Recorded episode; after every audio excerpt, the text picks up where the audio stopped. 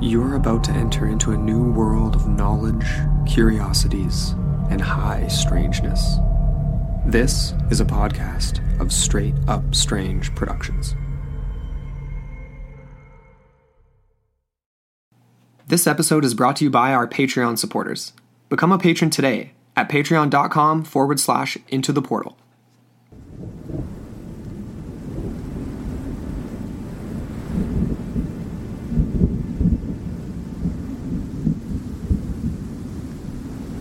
Throughout European history, there has always been a great number of legends and myths surrounding strange encounters with horrible beasts of the four legged variety.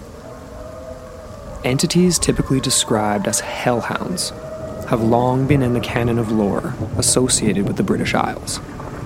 Strange reports, sightings, and encounters with creatures that can only be described as something existing between worlds. Creatures that, by all accounts, should not exist, especially where they are seen. In church cemeteries and along roadways and riverbanks, priests, villagers, and travelers alike have come upon or been hunted by massive, emaciated canine apparitions stalking the countryside, with tales that speak of them wreaking devastation on livestock and the human inhabitants of rural villages. Reports of such attacks have been discovered in writings dating back hundreds of years, with noteworthy monsters like the Black Shuck and others surfacing out of the scorched woodwork. But what exactly could such creatures actually be? And where do they come from? Otherworldly realms? Conjured by ancient witchcraft, perhaps? Whatever it is, encounters continue to this day of hellhounds and the Black Shuck.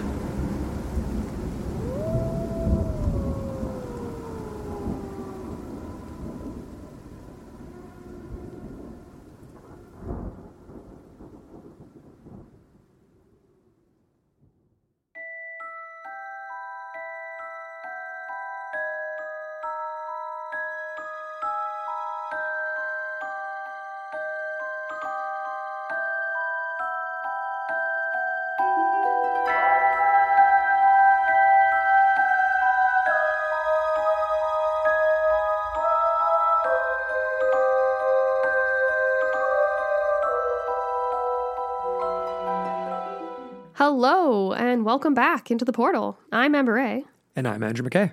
and we're back with another week. Uh, how are all we doing out here? What's up, everybody? Yeah, it's uh, kind of been some strange times as of late. And before we jumped right into things, we did want to just kind of like address what's going on. Um, we didn't want to get too bogged down in what's happening across the US and the world right now, but we definitely felt sitting down before recording today that it was important to definitely acknowledge what's happening and that it's long overdue.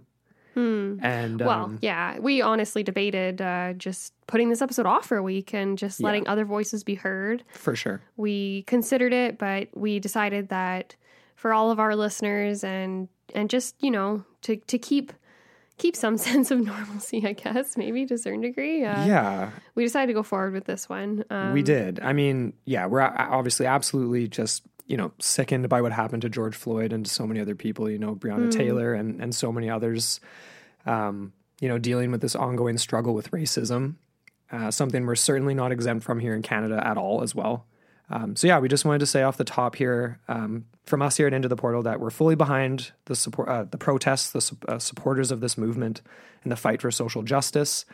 You know, for African Americans and Black people around the world who have been, you know, the victims of systemic racism. So our friends at the network, uh, Straight Up Strange, have been really, really good for posting links for places where you can donate to help uh, social justice causes. So if you haven't already, uh, look for the link in the show notes below here when you're done listening to the episode, and uh, you can um, find something to help uh, support social justice causes so we can make changes for a better world. On a lighter note, we have actually amassed the new ITP collectibles that have been lost in the mail for about a month now. yeah. So we have a new keychain and some original new stickers that we are going to be posting, and we're going to be giving those away to all of our patrons. Yeah. So yeah, look look out for some snail mail action coming your way in, in the Snail next. mail. Uh, what would you recommend? Probably about four to nine months. uh, yeah, Yeah, hopefully not quite that long. We actually, you know what? We've had some letters reach people relatively quickly. I've got my fingers crossed here. People will get their uh, it's weird. their Patreon swag relatively fast. Well, I've noticed, yeah, exactly that. There seems to be some inconsistencies in the delivery, but hopefully they do make their way sooner than later. And we did want to address, uh, we've had a lot of supporters that have been with us for quite some time now. It's amazing. Like, even like two years. And uh, we just wanted to say, like, you know, it, it's kind of one of those things, like when we moved, we totally forgot about literally you know, like updating all of our info across all boards. And I feel like Patreon would be one of those ones that kind of gets left in the dust. So if you've had your living arrangement change and your mailing address change in the last however long, uh, we would really appreciate it if you'd go on and update that for us. And then, yeah, uh, because we want to hook you guys up. So mhm, 'cause yeah. we have had that happen in the past. Hey, there's been some erroneous addresses or old addresses or that type of thing. And anyways, it would be fun just to mail some random people some stuff, I guess. But just get some some monster stickers in the mail and you weren't expecting it. I guess that's kind of cool. Yeah, we want them to go where they're supposed to go, though. So Totally. yeah, So yeah, stay tuned for that, patrons. And if you guys haven't looked at our Patreon page, hop over. We've got the link in the show notes below, and you guys can see what we do over there. And yeah, it's pretty cool. Mm-hmm. Okay. All right. So today we are talking about kind of a phenomena that, like you were joking before we started recording, sort of manifested itself in our world because this wasn't really on our radar to to do as an episode until relatively recently. But today we're talking about a phenomena that happens across the globe. But today we're focusing specifically on the British Isles, and we're dealing with apparitions of the four-legged variety massive, disheveled, bizarre looking dog like apparitions that definitely should not exist, especially with, where they are seen amongst the British Isles. And, you know, we've already done an episode on the uh, alien big cats in Australia. And there's so many more cases of alien big cats, you know, black panthers and pumas and things like that in the UK as well. But instead of focusing on the felines, we wanted to really take a look at some of the sort of lesser known canine enigmas that get conflated with each other the ABCs and these sort of like legendary creatures like the Black Shuck, which is one we are going to focus quite heavily on today. So, not dogmen, not the half human hybrids that we have discussed in the past, but rather creatures that are in many ways just as strange. Mm-hmm. So, spectral hounds that are said to be darker than the night sky and that are often described as having burning red glowing eyes. Um, so, what exactly these things are, we're going to try to break down today. it sounds pretty denom- demonic, I should say, when you say it right off the bat. And it's funny you bring up the felines because they are closely paralleled when you come across this kind of topic on the internet, especially. and the idea that it's kind of strange, actually, when you're talking about phantom dogs. A lot of people juxtapose that with the phantom felines, saying that these dogs are actually way more plausible versus the cats Right. because of strictly like I guess uh, the demarcations in like uh, territory for like large cats versus so. dogs. Like we don't really have anything other than like say wolves that are like their natural wild counterpart. Sure. So it's kind of funny, hey? It's like this like it could be a very mundane thing, except for the fact that they are supposedly ghosts. They're spectral. And also just, you know, gigantic in some cases and all, like like the size of the eyes and all these different things that make them seem, yeah, like you said, on some on more one hand paranormal. paranormal, on the other hand, they manifest physically. They do. Of course, like you already mentioned, Andrew, these cases, they do span quite a large amount of history, so much so that there, it's hard to pin down the exact origins. But of course, a lot of people will be familiar with things like the famous Sherlock Holmes novel, The Hound of Baskerville. So that, again, that helps solidify it in the English canon, in popular culture, especially in the early 1900s. And Yeah. a lot of people do point to this as like kind of like the main impetus for a lot of these legends, but I would kind of argue something different. I would say that there is a lot of a lot more to it than just a simple novel adaptation of something that was a, a, a, a way off in the ether kind of. Oh, hell myth. yeah. Because there's so many localized examples of this, eh? So many. Tons and it's it's kind of a shame to kind of like going, back to what i said before it's funny like Karl Shuker who's a cryptozoologist written many books we've referenced him before but he said it best like he wrote a, an article talking about these canine enigmas and how they they just don't get the same attention as the abc counterparts even though in a lot of ways like you said like they can be almost more believable, I guess, in a sense, rather than seeing a, a Black Panther uh, mm-hmm. in the mm-hmm. UK. Even though if you're dealing with an apparition, an apparition is an apparition. It's kind of it's it's all paranormal, whether it's a feline or a canine. Mm-hmm. But he he said it really well. He's like, you know, they don't really get the respect they deserve in terms of like paranormal investigation as the ABCs. But yeah, there's tons and tons of cases. Like we we're gonna list a few here, but like from you know the legendary Black Shuck of East Anglia to the Hound of Mauthe Doog. That's my schoolish accent there. You know, uh, these things appear everywhere, mm-hmm. and the descriptions do vary. But in general, this is kind of what we're dealing with here. Essentially, what people are seeing are massive jet black dogs or hellhounds, as some like to refer to them. They're often gaunt in appearance despite their size, yet they seem to exhibit like, you know, great strength and power in their movements, like they attack things violently. So think you I think you added this in here, kind of like the Sirius Black dog from mm. Harry Potter, like kind of that sort of a look. That's right? exactly where J.K. Rowling took inspiration from. Is the all black these shook. black shuck the legends? Yeah. Totally, and of course their eyes are this deep, burning, flaming red, which is directly uh, associated with obviously like Christianity, hell, demonic things, and sort of that nature. So we're mm-hmm. going to get into all of that.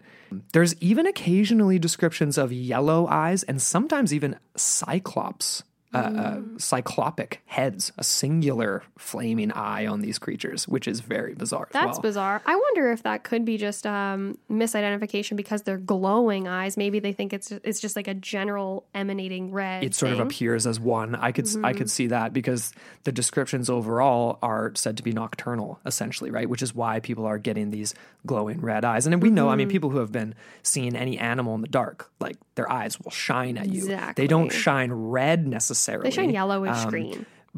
But I mean, obviously people are seeing something that wasn't just the typical oh there's a, a deer off in the woods type thing. No much beyond that. And just to touch again like yeah we say Sirius Black and kind of like conflate him with uh the Black Shuck, but I would honestly say that Sirius Black is almost the alternate version of these spectral dogs, where it's like beyond just the physical description, you do get examples of these dogs being guides or helpers, or um, you, you know, they're they're not always malevolent. Certainly, and so that in my mind, I think more of a Sirius Black is like you know he's always Harry's guide, right, throughout right. until he dies, and I think he plays more of that type of role versus the the Black Shuck, which is like this very demonic, very destructive, like you come across this thing and it's fatal kind of thing. So there are variations in that, and that again ties into these sort of murky origins of the phenomena. Yeah, totally. Many articles kind of you know they just go about the more mundane um, explanation, saying this is basically the result of thousands of years of human interactions uh, with wolves and and tying into mythology.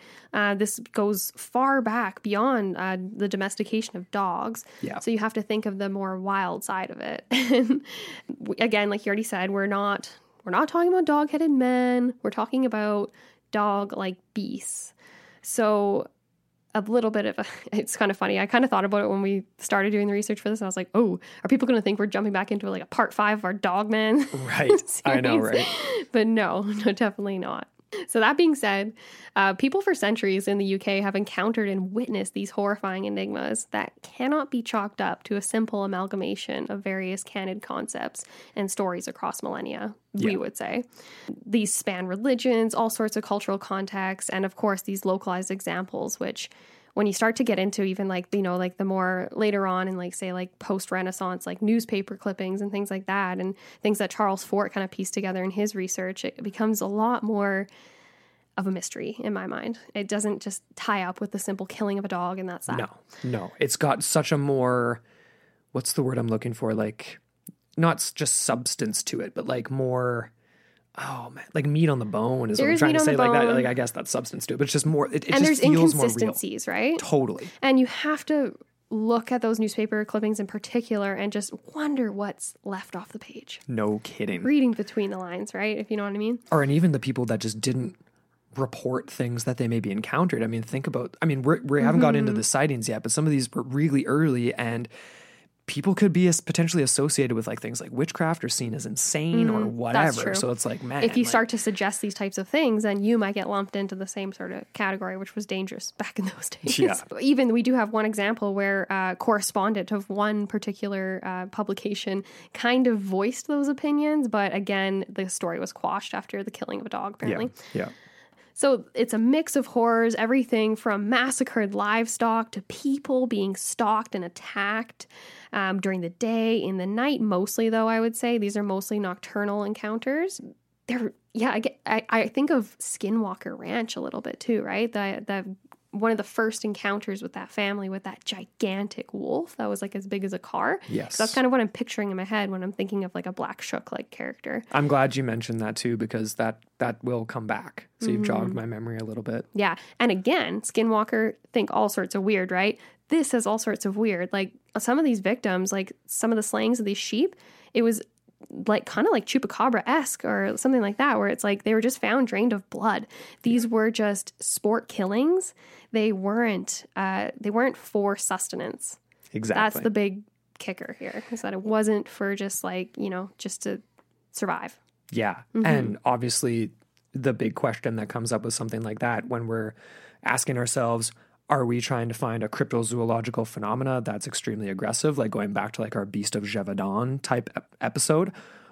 Or is this, yeah, like something from from another another place? And the fact that it's sport killing, as you put it, rather than consuming anything is like is this supposed to be an omen for the people finding these drain bought you know, you know cows and sheep and things drained of blood a harbinger of doom for the place that this is happening or is it hmm. just you know like yeah like a random cryptozoological angry animal you know what i mean like it's like yeah.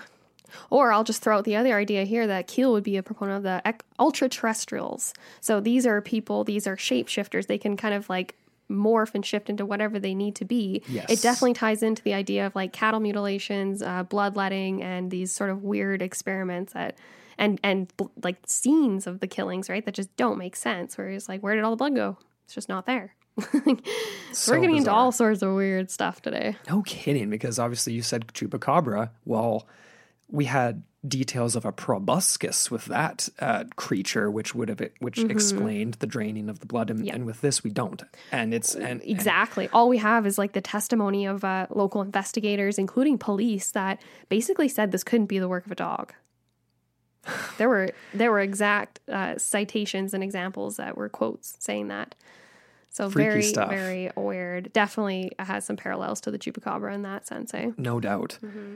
Beyond the straight up draining of blood, Amber alluded to obviously just a you know the violent nature of some of these very early reports, Mm-hmm. and Even so much as like you look this thing in the eye and it can like kill you. yeah like in like in like yeah like you just like boil from the inside like you just die like just all kinds of horrible things would happen or you just go insane. or you just go insane not not very pleasant either.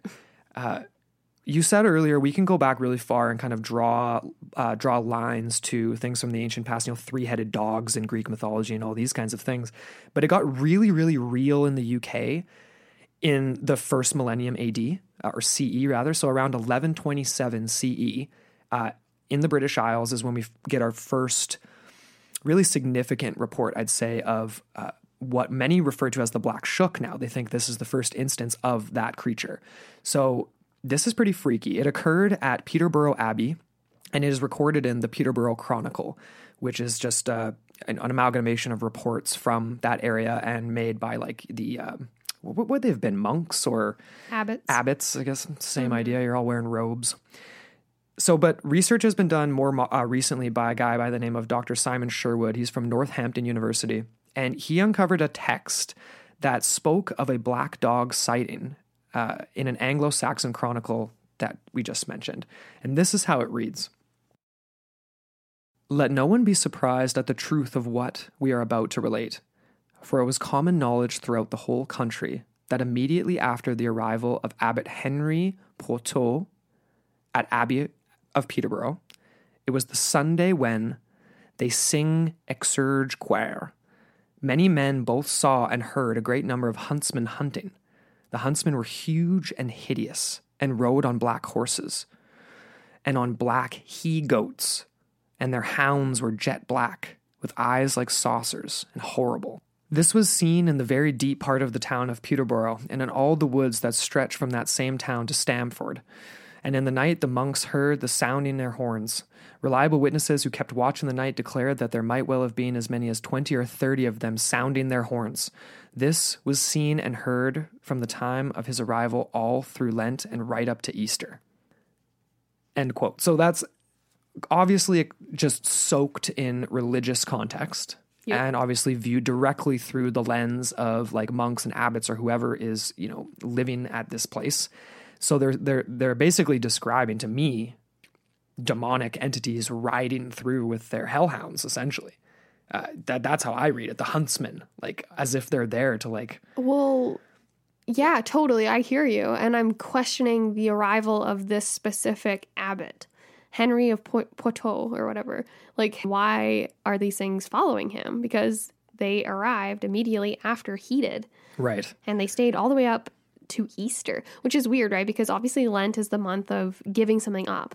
So you give up something up until the end and then whatever. That's my very like non-kosher We Catholic are not biblical scholars. no, yeah. no. I just like yeah, like you said, this is very much steeped in religious connotations because of the mention of Easter and the specific abbot. What what is your thoughts though? Like we don't have a death, we don't have any attacks on sheep. We have multiple hounds. We don't have one hound, which again, black shuck has been synonymous with both. You get singular, you get multiple or plural entity. yeah, it, it, I I don't see this as being the first instance of the black shuck. What is so bizarre about this to me is the fact that there's human accompaniment, and this comes up again later because well because there's obviously so many of these encounters where it's just a spectral hound or or a giant black dog. Mm-hmm. But then there's these instances where there's multiples, and this this is almost everything all at once. We're kind of starting off with a one of the earliest sightings, and also b a sighting, an encounter that has kind of everything.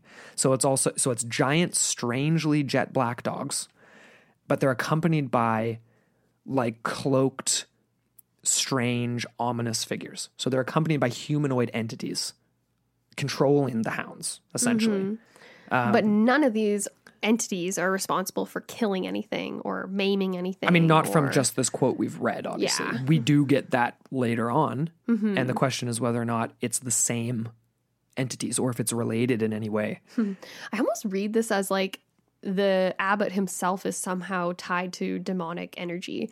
And the fact that he decided to come here, this energy follows him. So I don't know. Maybe he did something bad. Maybe maybe he wasn't participating in Lent. Maybe or he it. had actually seen these things before, and the whole harbinger of doom aspect is very true. And sort of maybe he was followed along by this because that's that's something that comes Oh, up time and time again. You see this and something bad happens, and no matter where you go. So but we never had any follow up. exactly. I mean, it is eleven twenty seven. You don't have Poirot on the case, you No, know, you jotting down his notes and uh, doing a big speech at the end. Yeah, where's Jessica Fletcher when you need her? Yeah, exactly. so that's kind of what I make of that. I mean, it's kind of a nice way to ease into this story, I suppose, of these strange dogs because it's it's got everything, but there's way more specific stories. yes. You don't sound I too uh, no keen no. on that. I'm kind of like I'm not going to harsh on this story too much, but so I don't know. We don't get much on the description of these hounds too. We get jet black.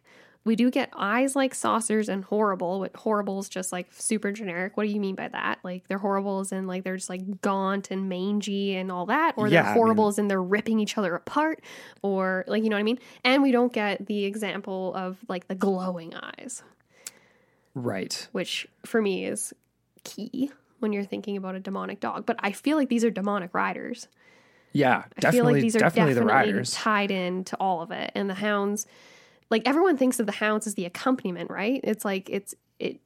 It, the hellhounds come to to ride you into hell, kind of thing, right? So they're kind of Right. like the assistants, if you think about it. So maybe it does make sense that they're accompanied by these uh, these riders that are even more terrifying. So they just add to the whole show. No, I totally agree. And the, I'm y- you using the word show kind of makes sense because, you know, straight folklorists don't buy any of this at all.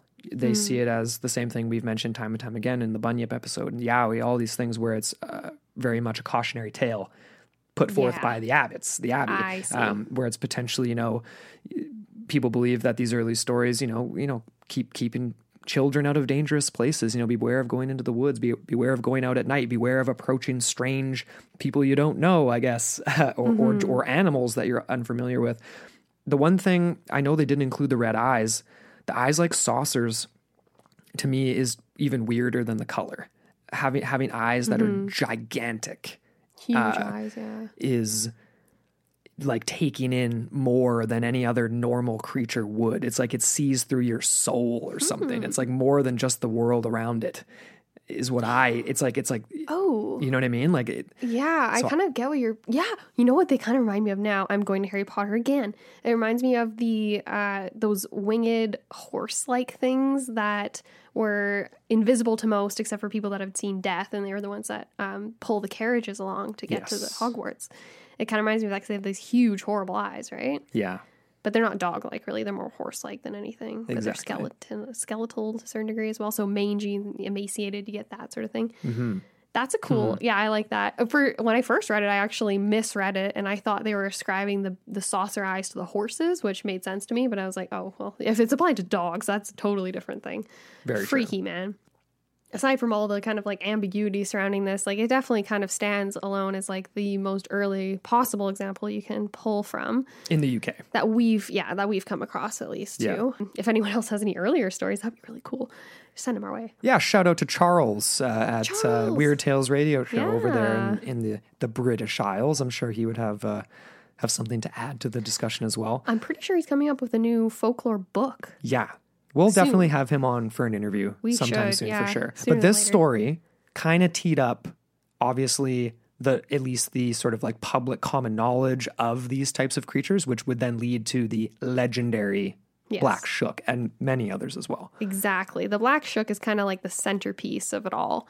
And this was concentrated around East Anglia. It's in the coastline, the countryside. It actually was derived, like the name of the beast was derived from the Old English word suka, meaning devil. So Yeah. again, closely related to the darkness. So for centuries, the inhabitants of Suffolk Coast have told tales of this large, emaciated, shaggy black dog with flaming eyes the size of saucers. Had to include that. Of course. Uh, however, these depictions of the Black Shuck did transform over time, and he was sort of accounted for in some instances in different counties almost at the exact same time. So it was like, oh, like how what what is the range of this beast, and Or are there there- more than one? Exactly. Right? Or are they ultra terrestrial, where they can kind of like it's almost like they can walk in and out of our dimension, right? And Right. in that case, that would account for a lot of these weird sort of circumstances. Hundred percent. Uh, but the first official Black Shuck account, I really like this. This is really just like a, just an anecdotal, just like a verse, like one line, and it says, "All down the church, in midst of fire, the hellish monster flew, and passing onward to the choir." He many people slew. so it's kind of like a fun little nursery rhyme for people, but not really fun. Man, nursery rhyme, all nursery rhymes back in the day were a little grim. They I, I were. think. Uh, They were they were Aesop's fables. They were meant to teach Cautionary, of course. cautionary tales. Yeah, and this is a, a pretty uh, one sentence, or well, two sentences technically. You get a pretty good picture of what happened uh, for this first sort of uh, encounter with the Black Shuck. yes. You ready to jump into the story? Let's do it. So, Sunday, the 4th of August, 1577. So, we're several hundred years now after the uh, encounter, I would call it, not an attack, an intimidation, I guess you might say, at Peterborough Abbey. And this was at St. Mary's Church in uh, Suffolk, England. How it actually started is up for debate. But essentially, what happened was extremely violent attack from a massive spectral fiery eyed hound that was said to just appear essentially out of nowhere. It materialized within the church during a powerful thunderstorm. So, a lightning storm. This is something extremely unique in the paranormal world that we haven't really come across a ton. Uh, talking about interdimensionality, talking about paranormal activity in general, things like that. But the storm itself was said to be so intense that it reportedly actually killed two of the men inside the church tower uh, when a lightning bolt struck it. They were electrocuted to death. And it was right after this, the lightning strike, that the beast was said to have appeared. So lightning hits the spire, and all of a sudden, this massive spectral black hound appears and violently tears into the congregation. Massive claws and fangs and rips open the people sitting in the pews.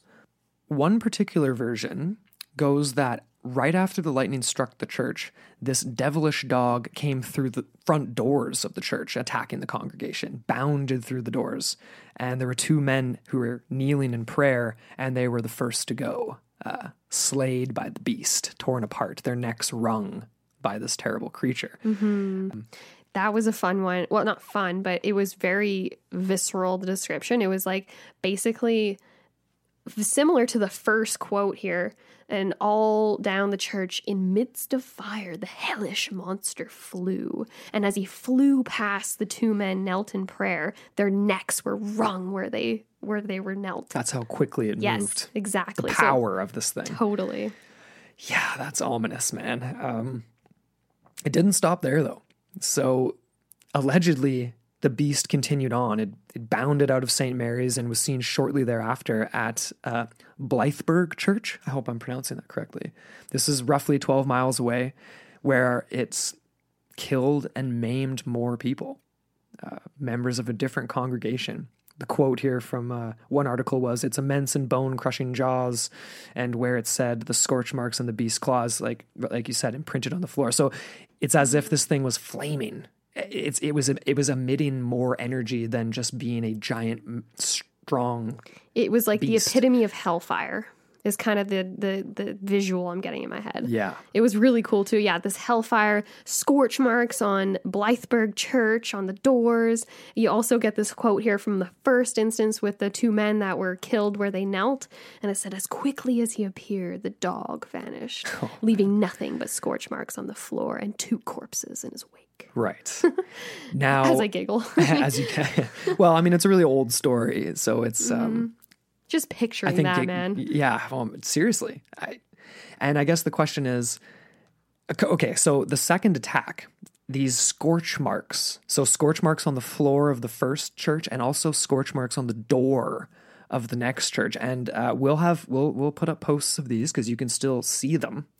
These alleged scorch marks. And the ones, particularly on the second church door, are really interesting to me because they do look as if they run uh, vertically in streaks of what look like black scorch marks, like from a piece of metal or something. It's like three or four of them. Yeah, it's like three or four. And it does to me look as if almost like a right paw, if you will, or hand or whatever, uh, knocks the door in with with its right hand, and that's what causes the marks. It mm-hmm. very it does look like almost like scratch marks. Just a single smash against the door. Yeah. Yeah. Um, s- You have to wonder too. I mean, obviously, the legend goes that these brief encounters would prove fatal, like we mentioned before. Even even the bravest men, right? Even the the most deadly hunters, right? If you see this thing, it's almost like a Medusa effect. Something bad is going to happen to you. So you got to wonder that about these congregations. If you didn't have your neck wrung from this spectral hound running past you or ripping you open, what happened a couple months later to some of these folks? A couple months later, a couple days, days, a couple hours, I mean, couple yeah. hours. Because some people, it was reported that the, even just locking eyes with this beast would either just paralyze you with fear to the extent that you're unable to move, talk, even explain what happened to you, and then there are others where it seems to be the case. And even uh, I will mention uh, Charles Fort again because he has the idea that perhaps these people were stricken with other sorts of disease, right? That wasn't actually explained up until the late 1800s with Louis Pasteur, with uh, say Yeah. hydrophobia or, or uh, what's it called, rabies, for Totally. example, things like that. Yeah. So perhaps these people were having encounters with real creatures.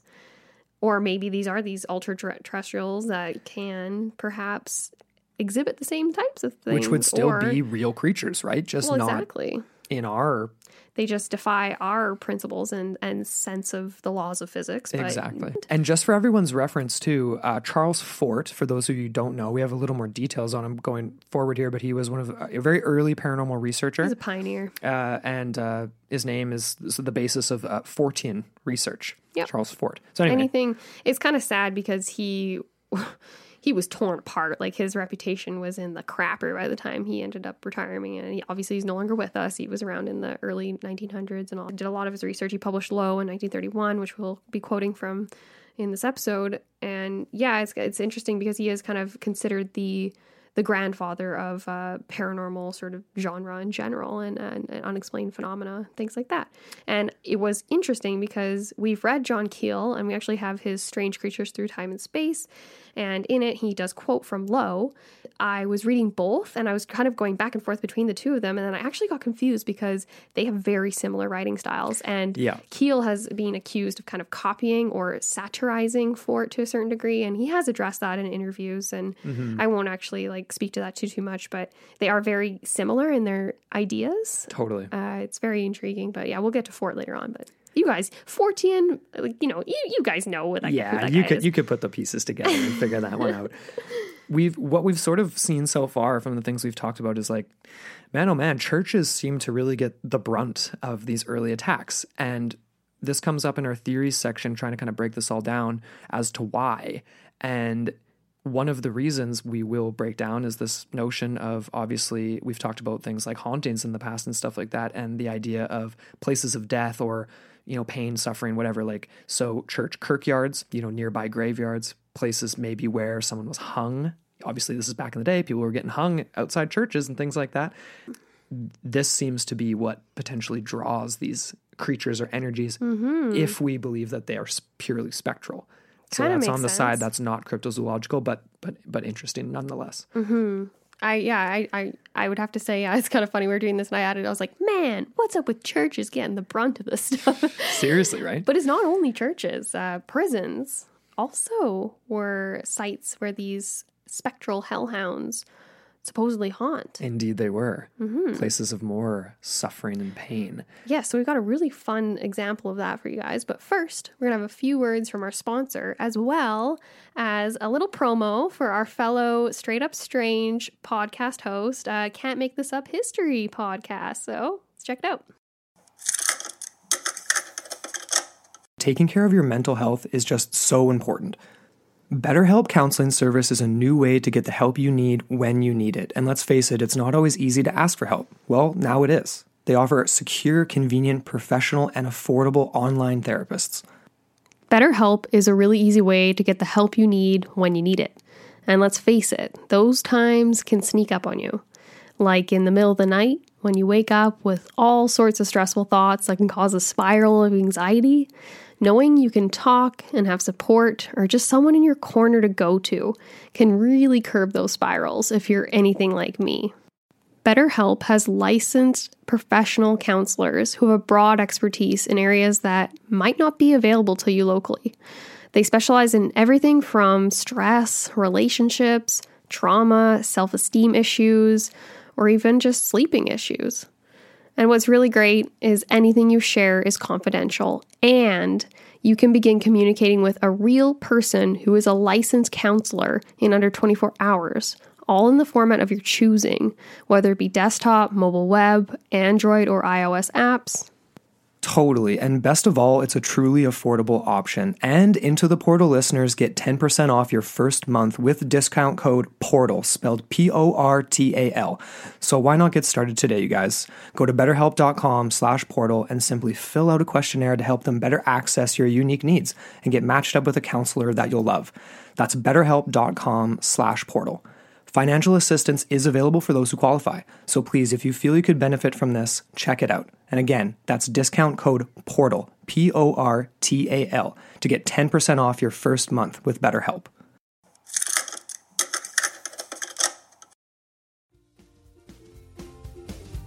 Hi there, my name is Kevin and I host the Can't Make This Up History podcast.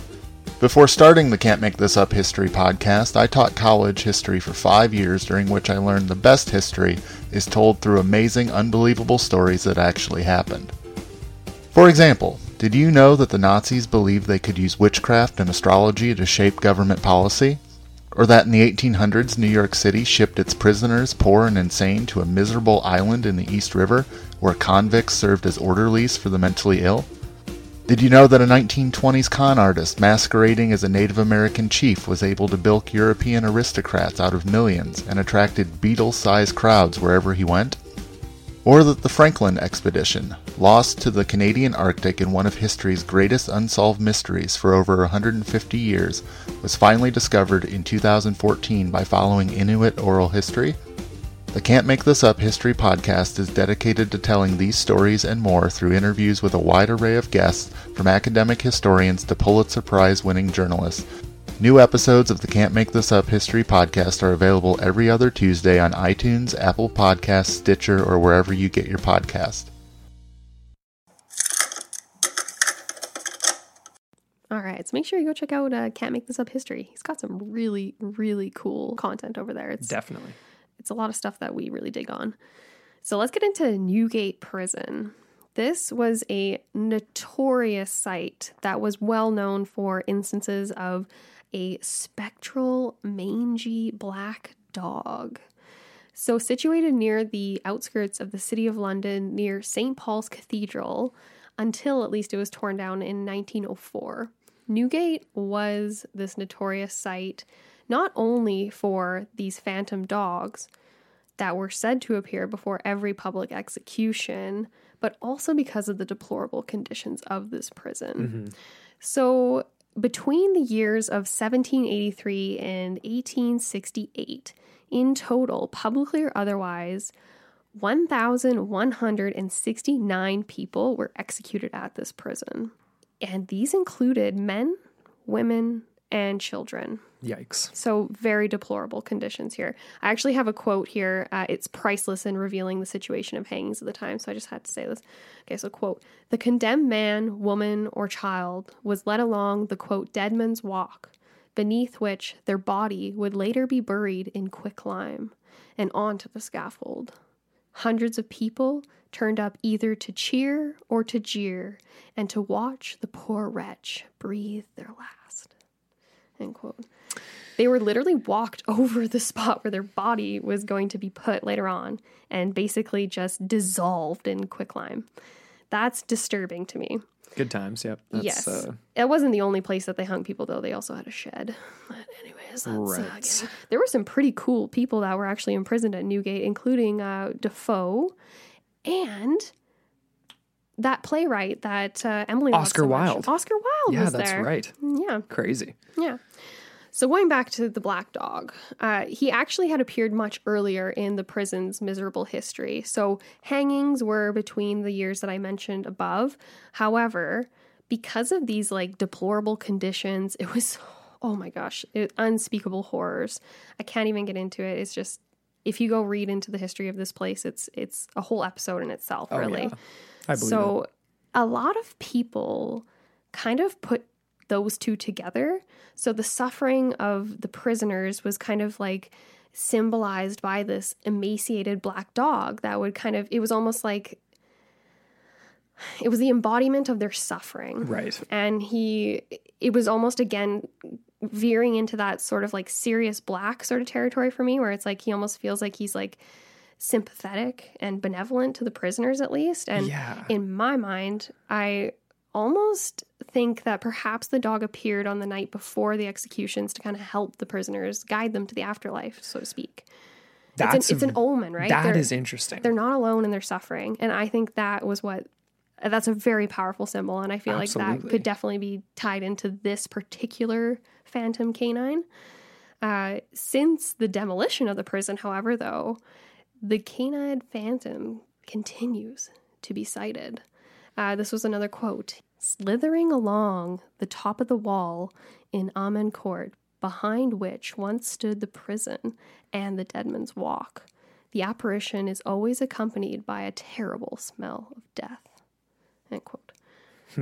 So yeah, accompanied by a terrible smell of death. We have uh, come across that uh, a couple of times and talking about some hauntings and things like that. That implies to me that yeah, like there's a crossing over point. There's it's almost like poltergeist like stuff, right? You smelling something weird, um, Yeah. things like that. The the other the, interesting notion too, the idea of this almost being like a a guide for for the for the prisoners or the men on death row, because that kind of ties into some ancient mythology stuff, right? I mean, like even like Anubis, you know, the dog, the, the jackal-headed god uh, in Egyptian mythology, uh, tied to the underworld. Um, Yep. you know, uh, Kind of like the gatekeeper. Exactly. And there's other instances of that too in the Greek mythology and stuff like that.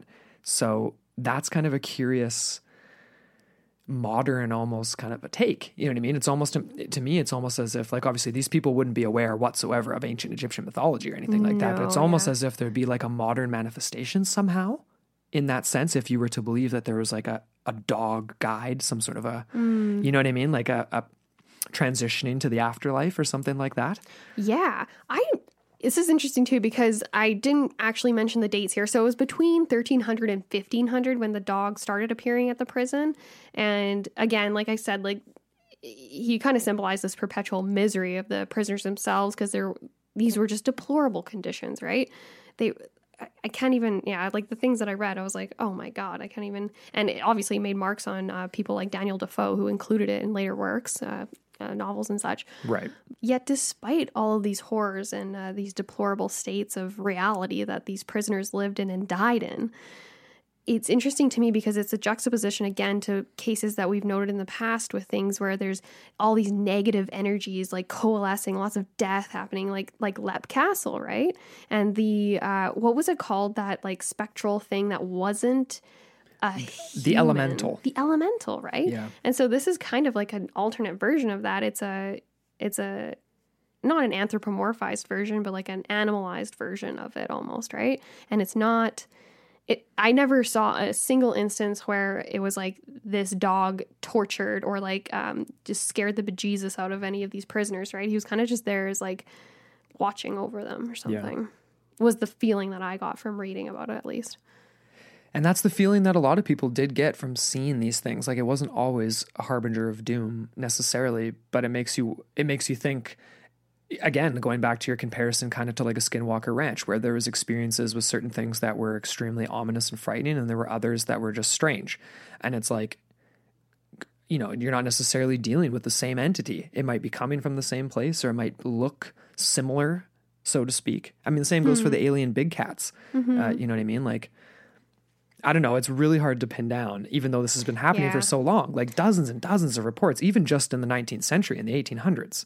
You know, massive black dogs, not wolves, like definitively not wolves, because people knew what wolves were. There were, you know, orders put forth by early kings of England and stuff like that to like protect villagers from wolves because that was a genuine problem. People were being eaten alive by wolves, mm-hmm. and people knew the difference between. I mean, I get I, unless dire wolves were a thing, Maybe. you know, like actually existing at this I time wonder, yeah. Uh, but people were obviously limited in their capacity to understand what they were dealing with. So, like we kind of alluded to earlier, the notion of witchcraft was often brought up, um, always viewed within the context of a Christian lens, obviously, because you're. People are essentially uh, uh, uh, illiterate um, for the most part, They're- and, and they only know how to perceive the world around them because of what they're told at church. and they're God fearing people. Exactly. So there was one particular story in 1751 that quite a few people in and around sort of the area of East Anglia believed to be connected with some of these spectral spirits and stuff like that. So like there was a witch essentially like that was executed, drowned. You know, a woman drowned for witchcraft. Oh, N- not too much details on the story, but shortly after this is when some of these sightings began to begin. began to begin. They started. and you know, the question was is this a restless spirit manifesting itself to take revenge upon the villagers that drowned this woman for being a witch? Hmm. You know what I mean? That's interesting. I like I like this association because it kind of dabbles in the whole like yeah, like all these witch trials and all this stuff where it's like you say she was executed by drowning. So what was the whole like so if you were sentenced to death by drowning. If you drowned, it proved your innocence. Right. If you got up and flew away, proved them right because you're a witch. Exactly. And then you can even take that further with this because perhaps the locals would have, again, translated that as like her witchcraft manifesting through the afterlife. Oh, she mm. turned me into a newt. yeah. I got better. Right? And and then that again reaffirms the the existing cultural understanding of what magic and witchcraft is. Totally.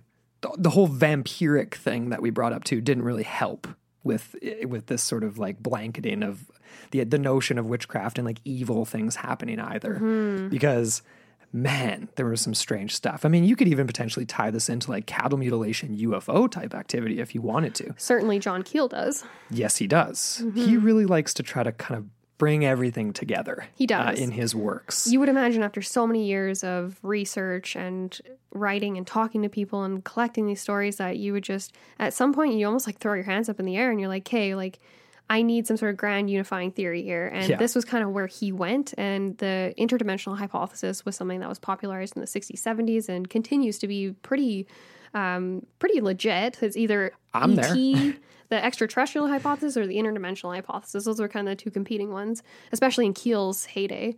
So he kind of Yeah. he he switched gears about halfway through, and he decided that interdimensional explained a lot more of the phenomena than the inter or sorry extraterrestrial. the classic kind of nuts and bolts coming from a long way away type stuff. Yes. Regardless of what what you sort of um, place as the origins of any of this, the fact that some of these attacks were vampiric.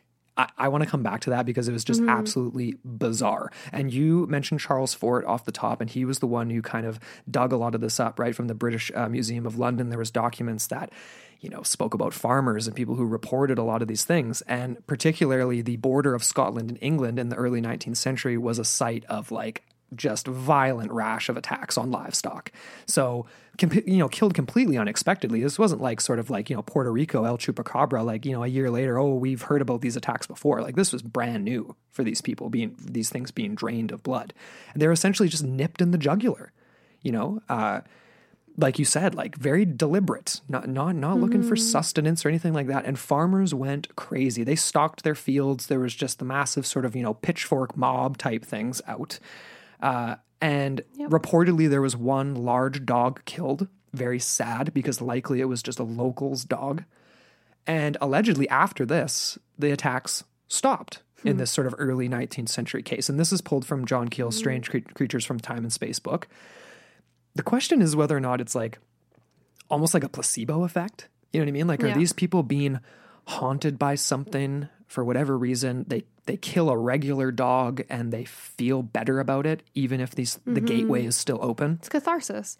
And yeah fort continues that too. And he kind of he has a few things that i i pull quotes from uh, that i'll read a little bit later here. But yeah no it's definitely this is a, another complicating factor. And keel touches the, on this quite a bit in his book strange creatures from time and space.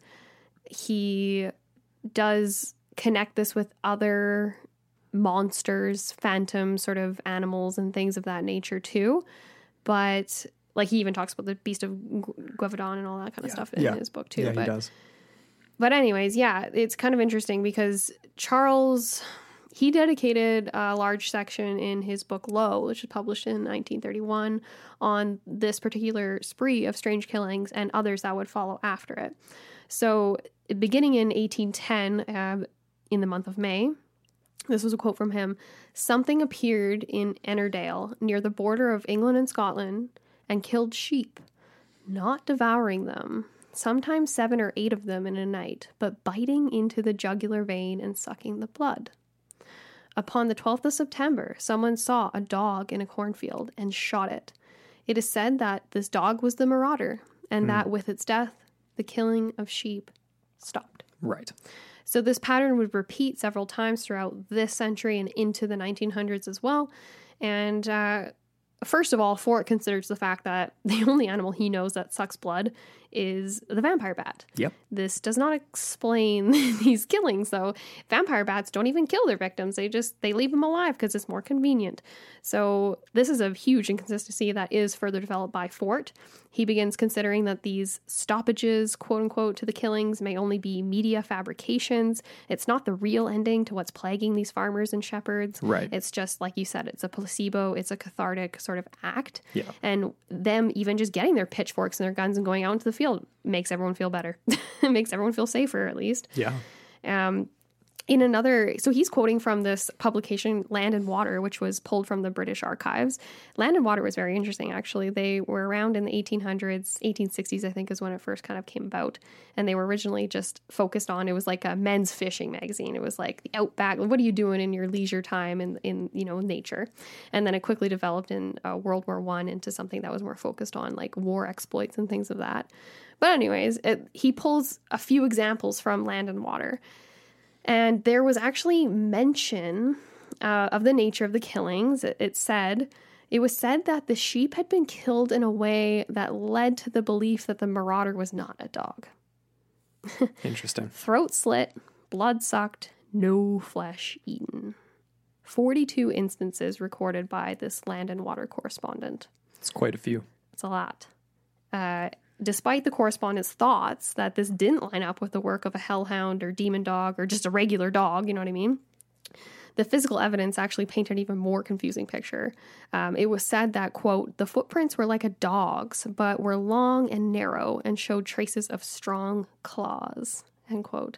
Interesting. So it does point to something that is beast like, is dog like. Uh, the fact that the claws were evident, again, kind of uh, speaks to the a canine, right? Because they can't retract their claws Exactly. like a cat can. yes. Uh, so again, he goes on. There's a few different examples, and he even goes into this 1905 example that was pulled from the London Daily Mail in November 1st. And it said here, the sheep slaying mystery of badminton. yes. So again, we've got another mystery of all these dead sheep uh, between the areas of Gloucestershire and Wiltshire. Okay. I hope I'm saying that even remotely correctly, where a lot of sheep had been killed. This was where we get into the actual police sort of like commentary. So Sergeant Carter of the Gloucestershire Glue Glute oh my gosh. Gloucestershire police. I'm just gonna go with that. I was kidding. Gloucestershire. Gloucestershire. You say it like Gloucestershire. It's like Worcestershire. Gloucestershire police is quoted saying, I have seen two of the carcasses myself and can definitely say that it is impossible for it to be the work of a dog. Dogs are not vampires and do not suck the blood of a sheep and leave the flesh almost untouched. End quote. Yeah, and he's obviously correct Mm-hmm. when speaking about regular known cryptozo- like not the non cryptozoological phenomena like dogs of the British Isles. Dogs that, yeah, uh, exactly, were known to exist.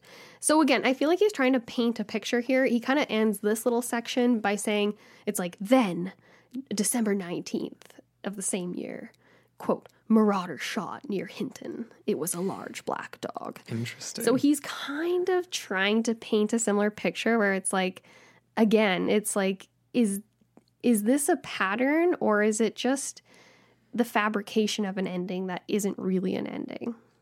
Good question. Yeah. That's, I mean, it's so hard to say. I mean, obviously, like you mentioned, that they found footprints at in these fields that Yes. pointed to a four legged canine uh, of unknown origin. But there's no other footprints to say, wait a second, there's also this, you know? Um, And there wasn't actually any reported like witnesses saying like a large black dog was leaving the scene of these killings. So again, it's kind of like he goes on though. He he recounts other journal articles that discuss the slaying of the sheep, terrible losses for the peasants of Limerick and Cavan, uh, shooting of multiple dogs with no depression in the predations. So again, it's a placebo. Uh, he says here, even near Limerick, there was a slew of attacks, and these were on sheep as well as human victims. Bites that actually led these human victims to, quote, being taken to the Ennis Insane Asylum, laboring under strange symptoms of insanity. so there's kind of three things that pop into my head there, and you've listed a few here. Obviously, the idea this is early on, like what is happening with rabies in this context? Could people Mm-hmm. be? I mean, but it almost seems like it's happening too quickly for that to be a thing. Werewolf type activity. You know, Yep. the, the the sort of like random killings, not consuming flesh, biting the jugular. Mm-hmm. You know, finding dog prints, but that you can't seem to correlate it in any other way other than the prints.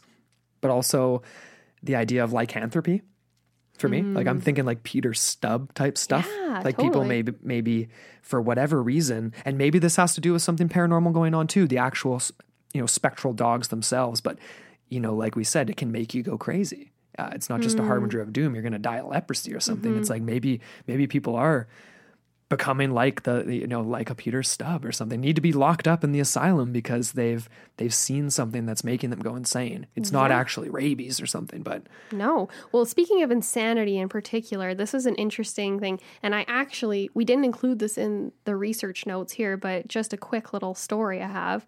When we were looking into some of the castles, I believe it was Pell Castle or Peel Castle, I was looking into, and that was the Mauthe Doog, the, the infamous Right. Mauthe Doog, Yes. which was this like really shaggy, like curly haired spaniel type dog, is how it was described. And he basically was this phantom dog that lived in this castle. He had one specific corridor that he was said to roam, especially during the nights, and none of the guards would ever go anywhere without a buddy. It was like buddy system through and through.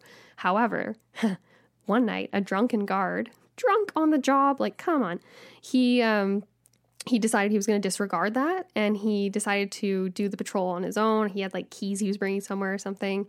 Uh, the story goes that he he laughed off Mauthe Doog, saying, "Oh, if the dog follows me, then I'll be able to see for sure if it's a real dog or a demon or like a ghost or something." And then the story goes he was in the hall and his like guard, the counterparts that were still like you know like in the room they heard this long, terrible sound, like a wailing scream or something like that. And when they came across the guard that had left, he supposedly was in such a state of fear that he couldn't speak, he couldn't even gesture as to what had happened. And he ended up dying of insanity. Like, he couldn't even, like, three days later, he was dead. And he never ha- had time to describe what he had actually seen. Very This- much like the hellhole story, hey? Very much so. I, and again, you mentioned Leap Castle. That reminds me of the Elemental. The idea of people. Mm-hmm. Wasn't there someone who almost threw themselves out of the the third story window or Yeah, something because in that room, like where they It was in the they- bell tower or something where yeah, a lot. Of, or no, it was the um, the the um, the place where they would do like church ceremonies. I Right. think. I mean, yeah, and there was people, even some modern chapel. investigators. There was stories where like they'd be up there with a camera or something, and then all of a sudden someone would come up to see how what's going on, and they were like sitting on the window ledge, like about to jump out the window, yeah, it was and Mm-hmm. almost were if totally unaware. there was like the feeling of suggestion to go to that Yeah. and to just go off the edge. And no So, one can so, really so explain where the inception of those ideas were coming from. Totally. So, kind of a cool story with uh, Mauthe Doog. Apparently, Yeah. that specific corridor has since been walled off. Hmm. Uh, it used to be a bed and breakfast, but apparently in 2016 they shut it down. Too many strange things happening, perhaps. Yes. You know, we've been mentioning some pretty early stuff, obviously going back to 1127, I think it was I first referenced, and then some of these 19th century ones, but there's some super modern ones too, and way too many to reference. Uh, I kind of pulled just two from sort of like a 40 year span here because they were really, really like bizarre in the sense that they tie to other paranormal phenomena that we've mentioned. The first one is from 1972, where a guy named Nigel Nigel Lee or Lay reported seeing essentially a UFO. So a bright object fall from the sky as he was driving near Cannock Chase, England, which is just like a district, and he watched this object crash in a nearby wood. And out of this bright light, a large black dog emerged and darted into the nearby woods. Weird. Hmm. Now, UFOs connected to the black dog phenomena. Like, I mean, chucking the question out there to the listeners here because this was something I did not expect to come across. We dabbled in uh, UFO, Bigfoot related Bigfoot, stuff in our series there. And there's definitely a correlation in some stories, but mm-hmm.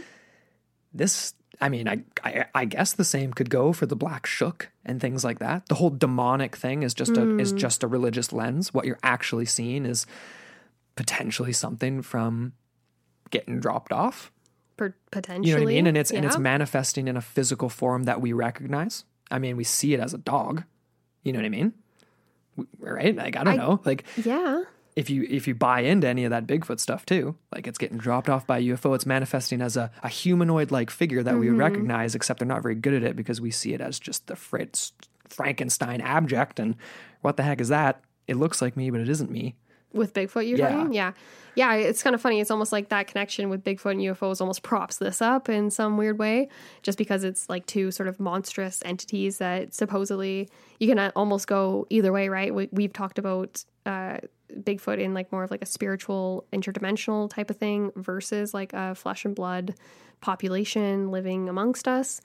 Again, yeah, this is kind of an interesting. As soon as you Weird, right? quoted that, I was like, that reminds me of uh, Flatwoods, to be honest, Yes. with the crash, right? Yeah, And and the idea that a creature was sighted after. I guess if you want to go really like Joe Nickell, skeptical inquirer esque, you could just say that it was a satellite that crashed and someone's dog just ran away.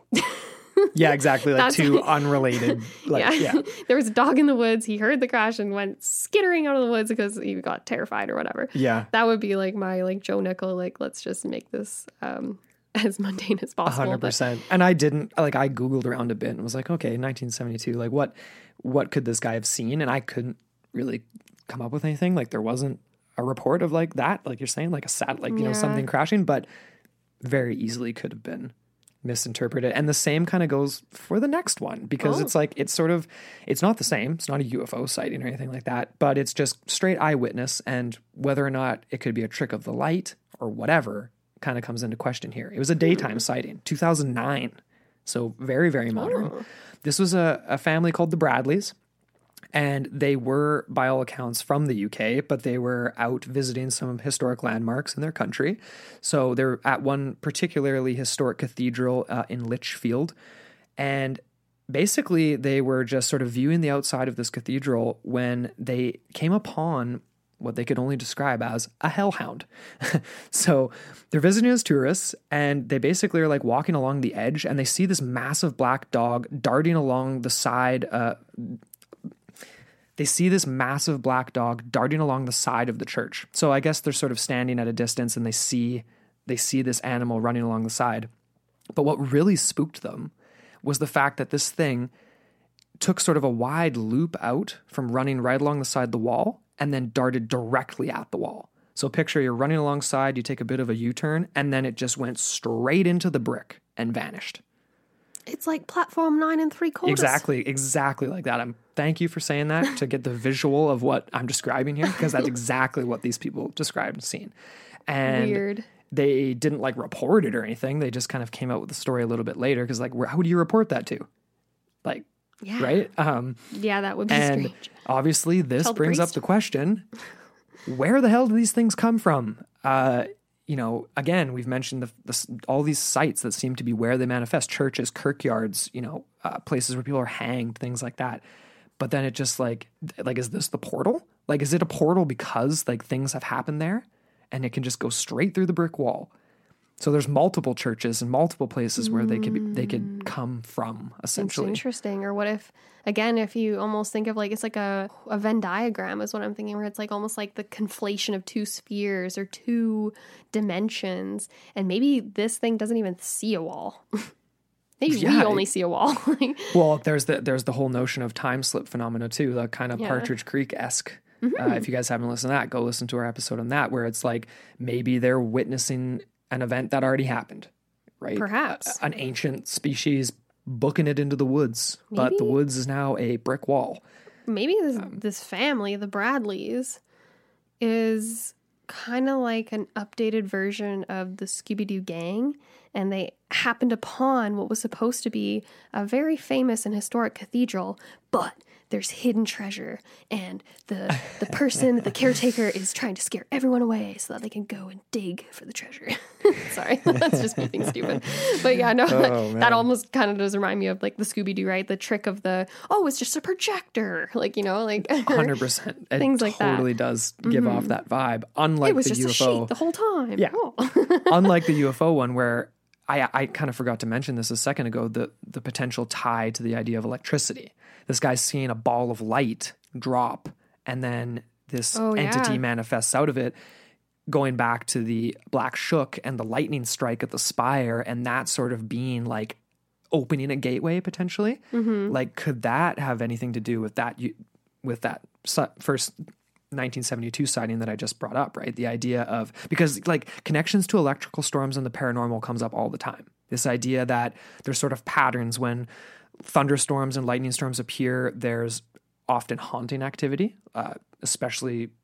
I mean, ghost investigators are all over this in particular. Not so much cryptozoologists, but um, thunderbirds are another sort of entity that comes that can manifest out of electrical storms and Yeah. things like that. And whether or not it's just mythology of indigenous populations, I don't think so. I think there's something real people were seeing. Oh, I love Um, that idea of like the the clap of the thunder is the flap of a thunderbird's wings. So cool. I love that. But again, yeah, like the sightings and even what was that poor fellow that got picked up in his yard that one time and Marlon Lowe. Marlon Lowe. And yeah, man, I mean, I guess the only thing that maybe wouldn't tie in with the idea of like lightning or an electrical storm opening a portal is like, then why are they only occurring at these places we've mentioned churches kirkyards like places that mm-hmm. we're, we're tying we're linking it to like death and like energy on one end but then there's phenomena like ball lightning and like weird things where like things mm-hmm. manifest but how are how are they happening at the same sites you know what i mean like that doesn't seem to be correlated it's just Yeah. coincidence almost. Lightning is a beautiful thing because it is so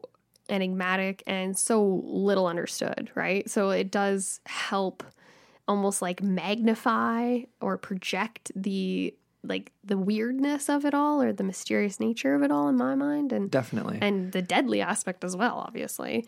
And it's weird though because when we like let's just get into the pattern of these a little bit because yeah. the lightning aspect is something that's played upon in multiple accounts not all of them.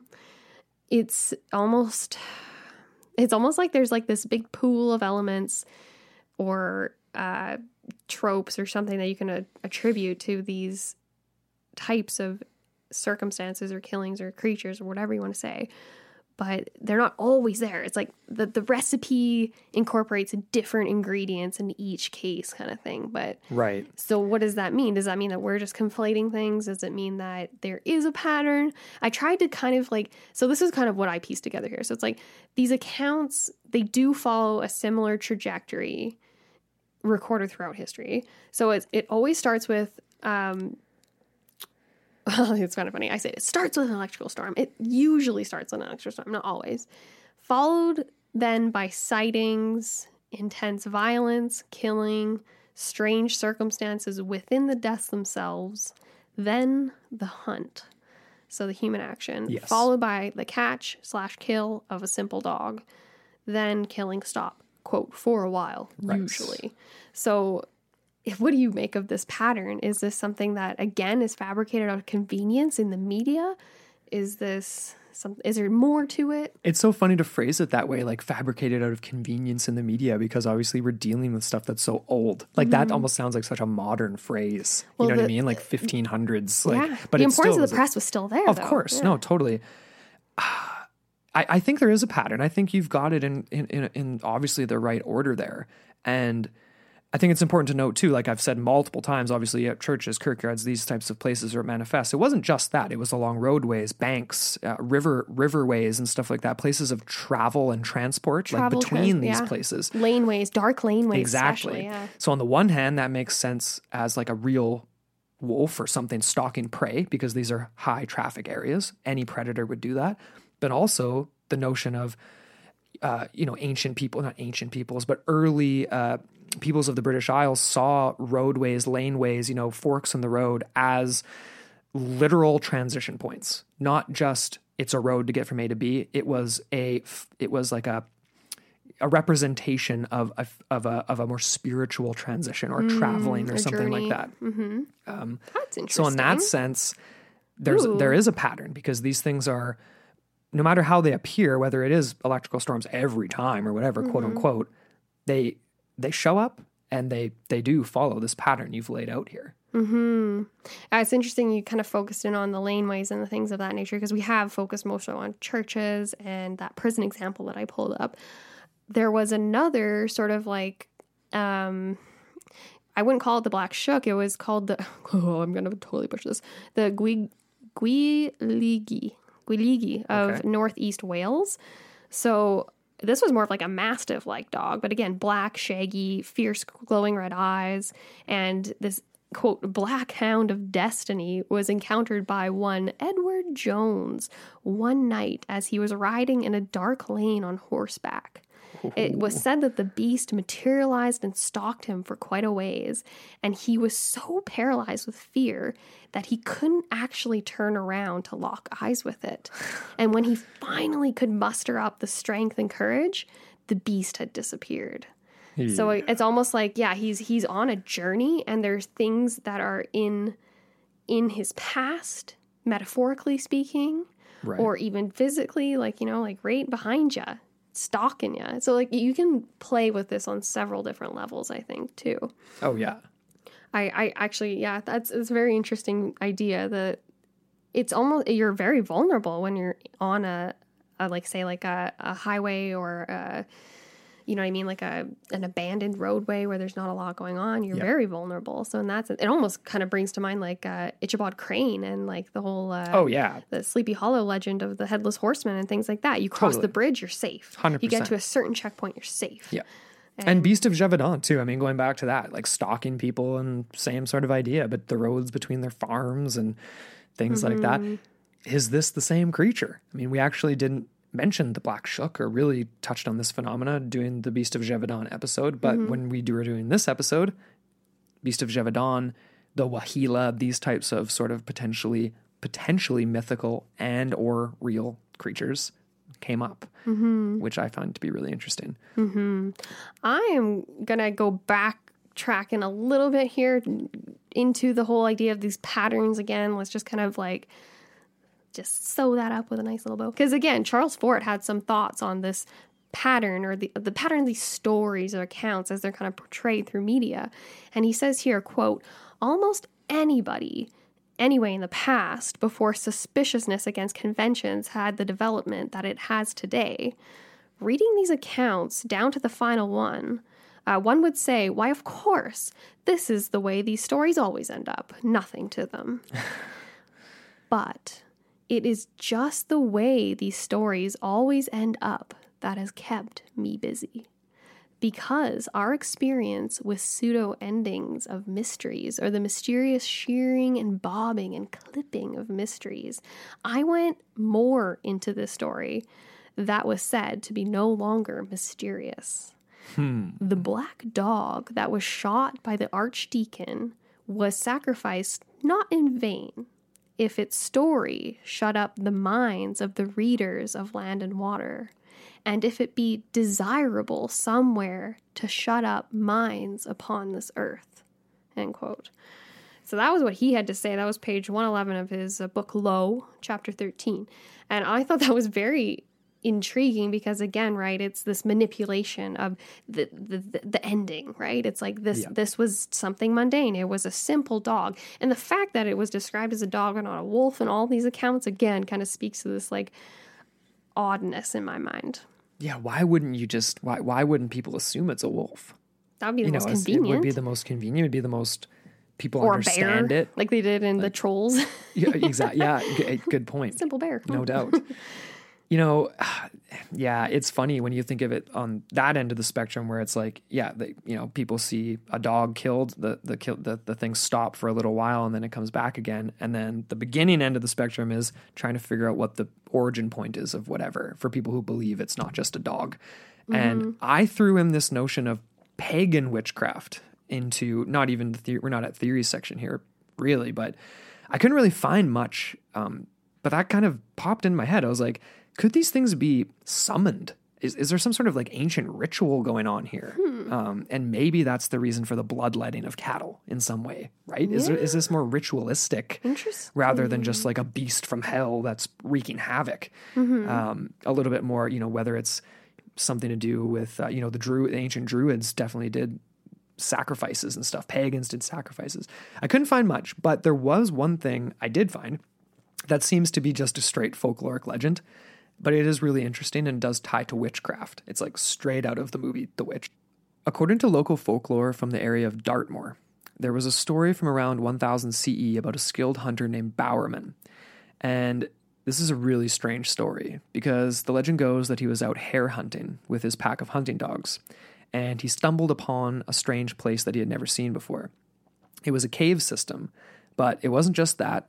Inside one of these caves, he found a secret coven of witches, or at least so the story goes.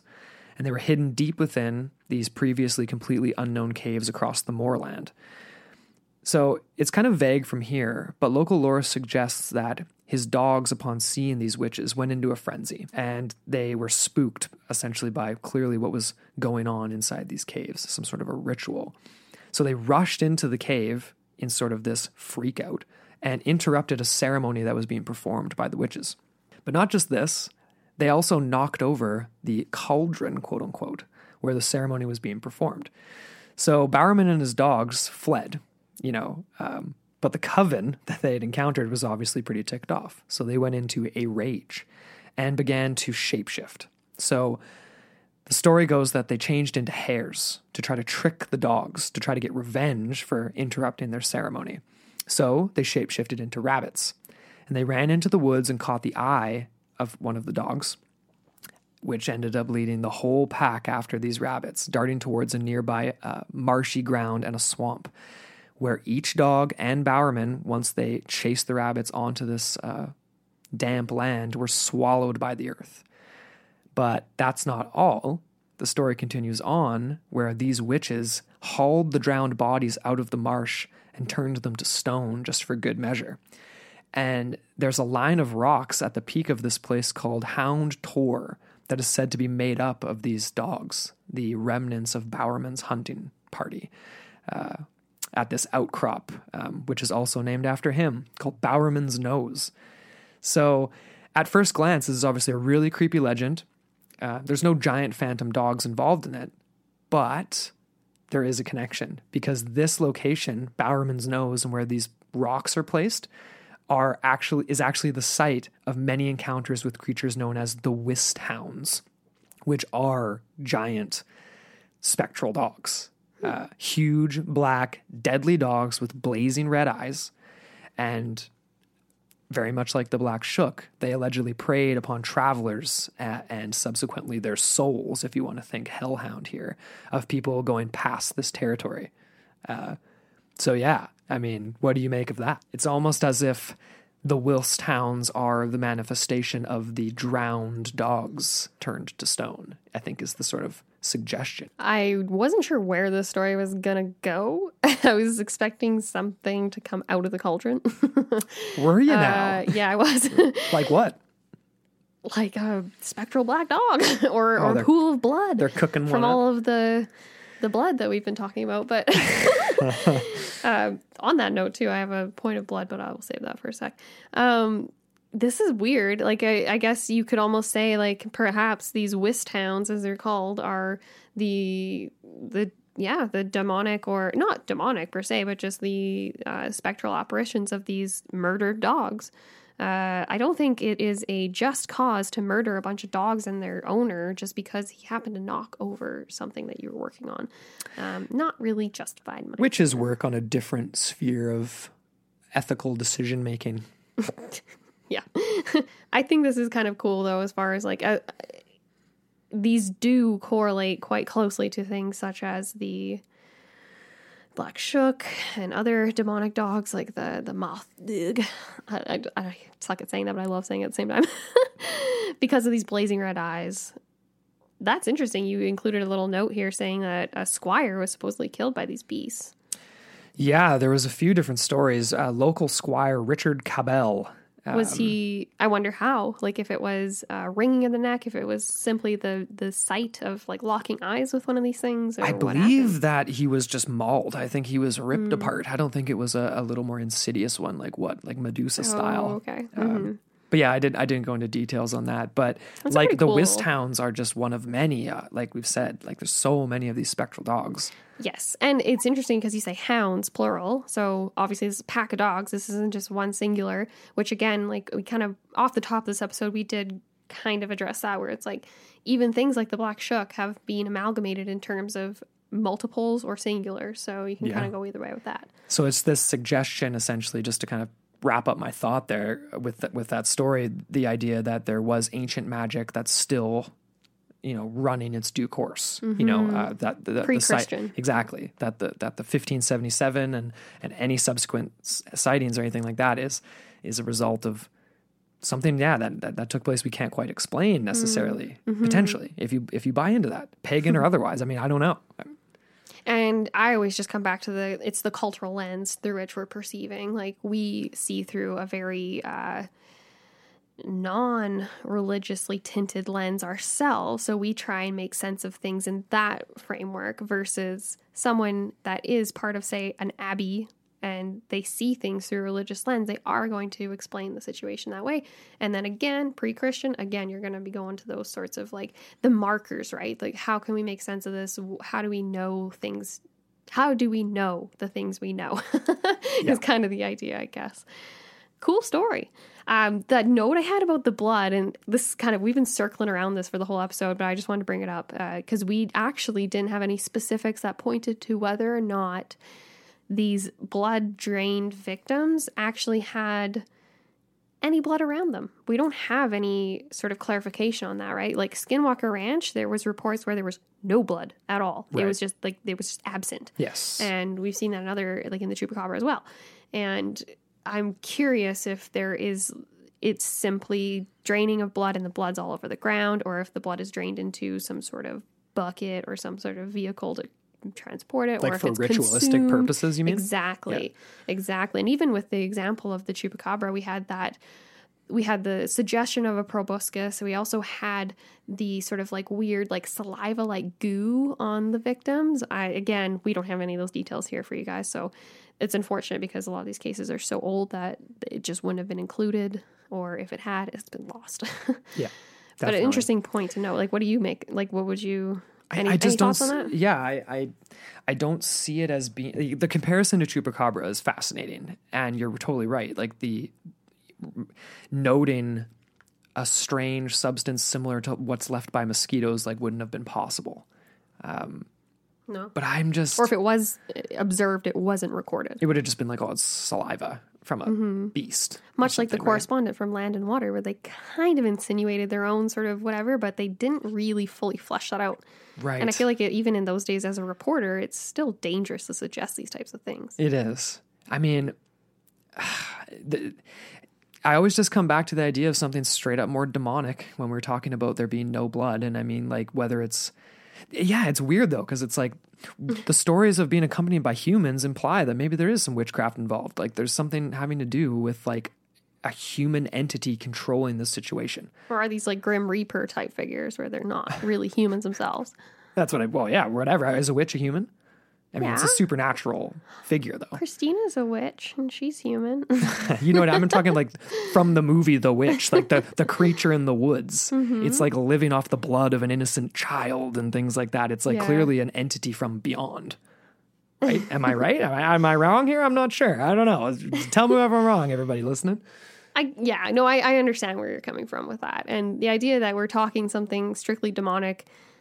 Uh, it's like did the chicken or the egg come first? Where That's these exactly notions of demonicness uh, associated to black dogs because of the behaviors, or was it the reverse? Like you know what I mean? So they certainly look demonic. They have all those sort of typical trademarks. Like the Night Riders is what really solidifies the demonic aspect for me.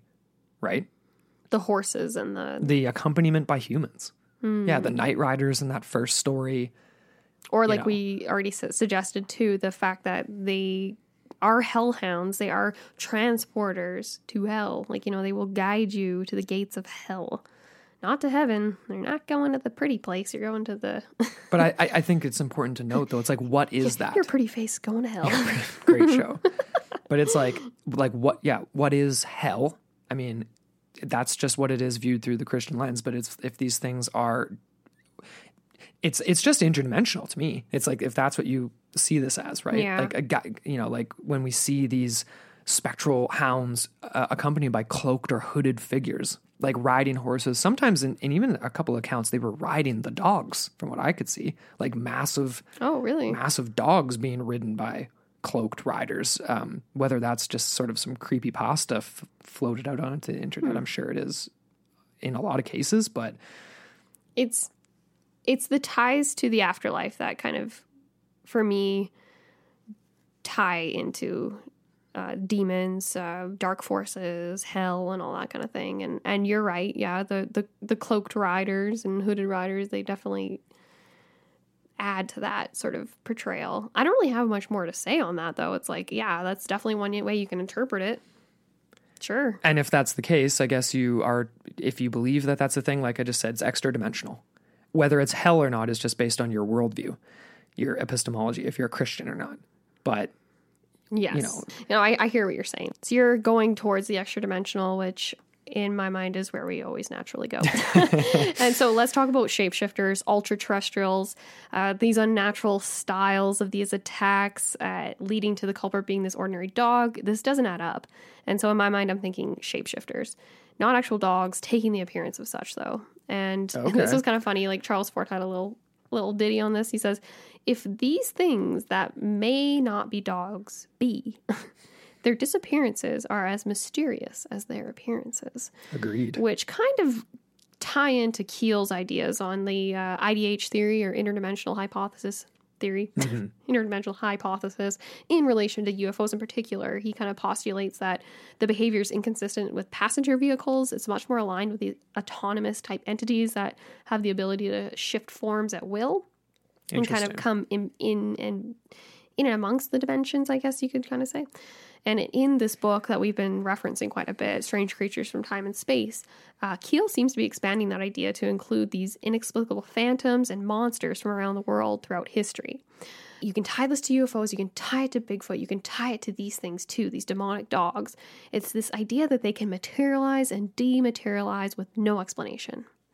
And a beautiful example of that is radar, right? With UFOs, they they just all of a sudden just poof, there's not there anymore, and it's like, are they slipping under? Like you know, because you can fly under the radar, but I don't think that properly explains it, and I don't think a lot of people would agree with that. But there's less data for these phantom canines, but I think you can kind of draw parallels, right? Like I think like we've been saying it this whole episode essentially is the idea that these are ultra terrestrials to a certain degree. It definitely seems to be the case. The thing is, Um, oh sorry, I was just gonna say, like, it's it. The reason that question comes up is like you said off the right at the top of your little at the paragraph here, like taking the appearance of such, and that makes me wonder if these are ultra terrestrial or you know interdimensional, ultra dimensional, however you want to phrase it or whatever. It's like, are they are they taking a form of just something that we can interpret, Mm-hmm. or, or or or or is it literally a four legged creature that that is similar to things Mm-hmm. that exist in our plane but is different? that's an interesting point because again, that actually ties into something I was just going to mention where it's like, are these intentional or incidental? Right? Are these forms? Are they up for our interpretation, or are they projections that are being intentionally projected from these entities? Right. Or is it the case where it's almost like a Partridge Creek monster, where it's like these things are just doing their thing, and we just happen to kind of notice them once in a while? Right. Just straight like I mean, we talk time slip in that too, but just straight like it's it's it's it's happening, we can see it, Mm-hmm. but it's not technically in our world, so to speak. Yeah, or our sphere, Our our, realm, our our dimension. Sure. The all- different drawers. It's like the Yaku gears. Very much so. All these different things. Bigfoot's in one drawer, and then you've got yeah these like phantom canines in one drawer, and then you've got ABCs in another, UFOs in another, and they're all kind of commingling, and and we just happen to kind of notice them. yeah. I'm glad you brought that up. Yeah. Beca- because and because because we've mentioned the whole Sasquatch UFO thing and like stuff like that too. Because that's different. It's like seeing a black dog is that's giant and has red eyes. That's just a slight variation from what we're already familiar with. Mm-hmm. You know what I mean? Mm-hmm. As opposed to like a Sasquatch or Yeah. a Flatwoods monster or Yeah. or or there's that it, that familiarity to it. Interestingly, you can kind of apply the same thing to the IDH sort of theory, ideas on like the progression of what we see in the skies, right? So, like the idea that they were airships back in like the early or sorry, late uh, 19th century, and then they progressively kind of like expand into different forms, right? Is Right. it because the technology, some people even simplify it in terms of like there's two dimensions. We're living in one. A lot of these things are coming from the other quote unquote dimension, which is too simple in my opinion. But Yes. and that these this other dimension is simply 30 or 40 or 50 years ahead of us. Is kind of how they describe it. And that they have technologies that we just don't quite have yet, which kind of we will get eventually, which will explain things eventually. And then, like, you know, interesting. then we'll see the next uh, sort of formation or, or, uh, the, the articulation of Right. these other beings, these ultra terrestrials. strange. Yeah. I, I always go back to that intentional or incidental sort of thing, though, where it's like, is there intent? Right? Is there purpose to what? Or are we just happening, like I said, right? We just happen to notice once in a while. And it's just like these things are just in their own world. Yeah, like do they We just happen notice in us in, the same way? You know, like are we seen by by Sasquatch in the same way? It's like this turned into a Sasquatch episode, but Mm-hmm. yeah, no, that's a really good question. Intention is such a significant factor in all this. It's like, and it is the chicken and the egg, Mm-hmm. Yeah. and like whether or not certain people's epistemology and like what you know, what you're familiar with, is like the reason for you know, like that Bradley family seeing the dog run straight into the brick wall. yeah. You know, like get a little bit more back- background on them. I mean, Mm-hmm. that, like yeah, I mean, and they just happen to be in the right place at the right time. It's not as if it was directed towards them at all. And that's where you kind of get into this whole like um like human centric explanation for all this, right? It's like they're doing it to us. They're they're kidnapping us. They're they're studying us. It's like we are the center of their you know no, we're probably not. no, We're just ants. yes, Like we're not we're not interesting to them. If anything, they like to poke and prod us occasionally and just take one of us in their little crafts or whatever. Like you know what I mean? Like and again, that kind of ties into the whole like um the deflation of what I would call humanism as like the dominant ideology of our culture. There we've kind of gone past that. And so I think our even our discussion right now kind of reflects that, right? I agree, A sort of a post-human sort of idea of it all. definitely. Mm. I think it's worth mentioning to just wrap it up that there was a discovery of a quite large dog skeleton that did prop up the idea of this being a cryptozoological phenomena. uh, And tying to the Beast of Gévaudan and other European Brick things and like that, man. right? Flesh and bones. And it turns out that, I mean, you know, it was purported, some people, oh, it could be the size of a dire wolf or whatever. It was about the size of a Great Dane, big dog. Um, but it was buried ceremoniously. So this was a- something that was cared for. This wasn't like a, you know, a vanquished marauder that was then chucked into a ditch or something like that. It was discovered at an abbey, an ancient abbey. And so this doesn't really uh, give us much to fuel the cryptozoological argument other than the idea that, like, you know, massive creature. I mean, we're still waiting to find bones of lots of different species that we don't know much about. We got a molar and a jawbone of Gigantopithec, Gigantopithecus. We got one arm and a skull of, you know, Homo floresiensis on, on Flores, and we don't know anything. We don't know anything about what else could have existed. Maybe this was a cryptozoological phenomena at one point. point, and we are dealing with a Partridge Creek esque time slip type thing because clearly that was a dinosaur in that story. It existed at one point. It's not the same as a spectral dog per se. yeah. So that's kind of where I'm going with that. Um, clearly, no conclusion, hard No. hard line conclusion to No. the uh, black shuck and these bizarre spectral hounds. So we want to know continues. what it, it very much does, and there are modern sightings continuing to this day. If you are a listener from the British Isles, please reach out to us. We are so so interested to hear if any of your family members. You know, I'm sure some of you have stories from family members going back generations that have encountered something like this before. So please hit us up and let us know, and just let us know what you think about the episode. Like Mm-hmm. where where are you leaning on this? Cryptozoological? Is it? How are you feeling about our pronunciations? Oh, Actually, maybe don't comment on that. yeah, let's leave that one out.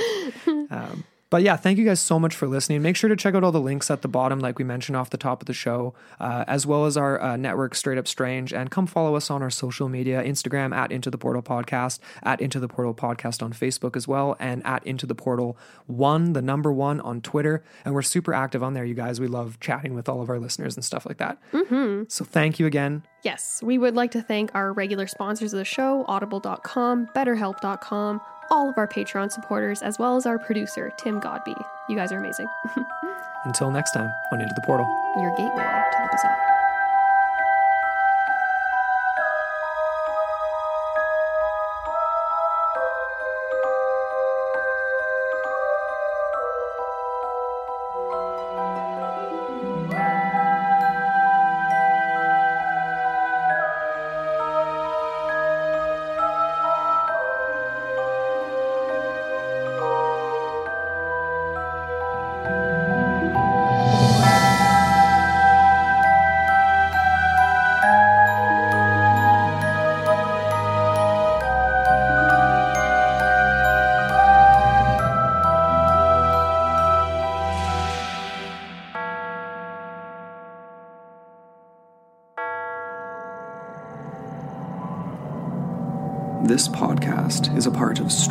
Strange Productions.